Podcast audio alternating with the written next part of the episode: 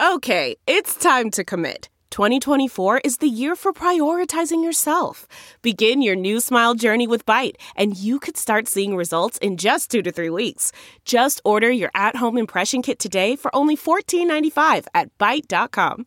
Byte Clear aligners are doctor directed and delivered to your door. Treatment costs thousands less than braces. Plus, they offer financing options, accept eligible insurance, and you can pay with your HSA FSA. Get 80% off your impression kit when you use code WONDERY at Byte.com. That's B-Y-T-E dot com. Start your confidence journey today with Byte. This week in China's history The Monk versus the Tigers, a story of Chinese environmental change. Written by James Carter. Published in the China Project. Read for you by Kaiser Kuo. This week in China's history, November 1596. In China, the tiger is king of the beasts. In the West, this label applies to lions for reasons I don't really understand. Apparently, they look regal. But the tiger's claim to this crown in Chinese culture makes sense on its face. The tiger's forehead carries quite clearly the character Wang, king. Tigers have a long history in China. Until the 19th century, tigers, there are eight subspecies in China, could be found at all latitudes from the Russian border to the Vietnamese. In the Ming Dynasty, reports of tiger attacks were common.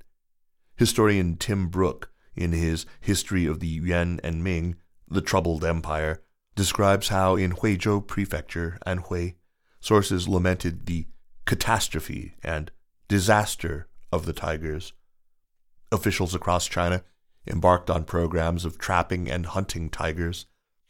This was part of a widespread concern with protecting human settlement from tigers, and on this week in 1596, a South China monk named Zhu Hong undertook a multi day ceremony that, it was said, would placate the tigers.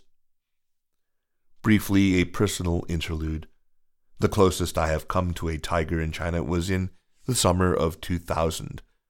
I had returned to Harbin, where I had studied and researched as a doctoral student, and my mentor from Heilongjiang University suggested a day out with his family, and that was how I wound up at the Siberian Tiger Park. The scene needed only David Attenborough announcing, Welcome to Siberian Tiger Park. Our city bus, customized with bars over the windows, rode through a reinforced chain link fence, and ambled around for a few minutes until two pickup trucks appeared one with two goats in the bed, the other carrying a cow, available for sale at the entrance in the same way petting zoos have gumball machines filled with food. The unlucky herbivores were prodded out of the beds by the drivers, who then quickly sped off. Soon a half dozen tigers appeared and stalked their prey for a few minutes before, to cheers, gasps, and screams from the packed bus, the scene reached its predictably gruesome end. You can get acquainted with the park pretty easily on the internet. Its legitimacy as a preservation facility is controversial, though there is a more highly regarded reserve for both Siberian tigers and Amur leopards a few hundred miles east, near the border with North Korea. Effective or not, the facilities are reminders that tigers are a part of China's ecology with a long history of interactions with people. In the outskirts of Harbin, that interaction has been monetized and managed, but in earlier eras, tiger attacks worried people. That worry led people near Hangzhou to enlist in 1596 a Buddhist monk to conduct a days long ceremony in hopes of pacifying the big cats and protecting the human population. In the 10th century, a Buddhist monastery was established on Yunqi Mountain near Hangzhou, where the abbot appeased the region's tigers by feeding them meat so they would not attack people. The abbot became known as the tiger tamer master, and his solution enabled him to establish a monastery in the mountains despite the big cats. The tigers, though, outlasted the monastery, which was destroyed by a flood in 1494. Historian Robert Marks used the tiger as a way to understand China's environmental history over the past several centuries in his book Tigers, Rice, Silk, and Silt. Apex predators and, borrowing E.O. Wilson's label, star species, tigers are a useful, if non traditional, way to track China's development. Marks cites scholarship suggesting that a single tiger needs as many as 100 square kilometers of territory, ideally forests filled with deer, to survive. Unlike some other star species, the elephant is one, the tiger has, quote, managed to avoid extinction and therefore appears periodically in the written historical record. Wherever and whenever tigers appear, tiger sightings and attacks recur throughout the reports of local officials. We can be certain that sufficient forest provided those tigers with the habitat necessary to sustain the species.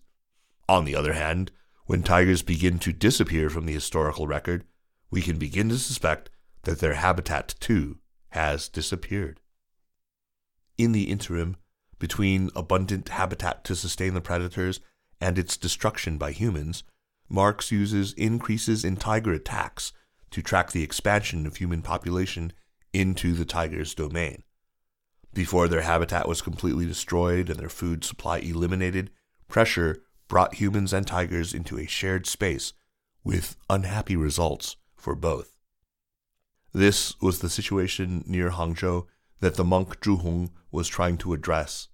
He had come to the region in the 1570s to revive the monastery that had been built by the tiger tamer master 500 years earlier.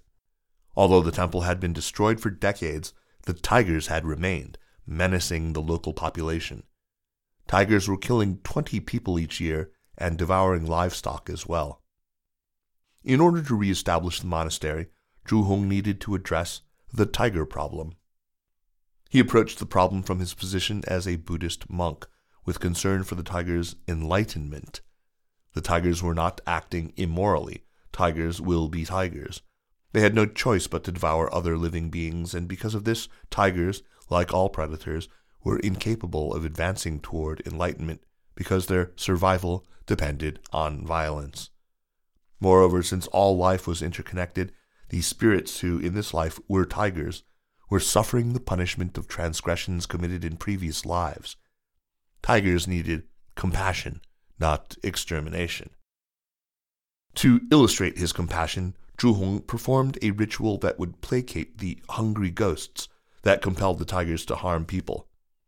As scholar Chün-fang Yu recorded in her path-breaking book on Zhu The Renewal of Buddhism in China, once the ritual was complete, Zhu quote, claimed that the tigers were pacified and no longer harmed people. But reports of the tiger's pacification were apparently exaggerated. Several years later, Zhu Hong responded to continuing complaints about tiger attacks by organizing a five day ceremony that would placate the creatures. For five days and nights, a gathering of monks offered prayers, chanting, and food and drink. Zhu Hong, quote, prayed to all the saints who had tamed tigers since ancient times, asking them to carry this prayer to the gods of the mountains and the earth in all directions. Unquote. As Yu writes, Zhu Hong said, quote, I beseeched those who had harmed the lives of the tigers in their previous lives to renounce their anger and resentment, so that the tigers would not seek retribution. Zhu Hong's tiger pacification was celebrated in his community. He was also credited with bringing rain and ending a drought. And reports of tiger attacks did dwindle in the region. But was this down to prayer? As Marks succinctly observes, no forests, no tigers. And the urbanization of South China was relentless.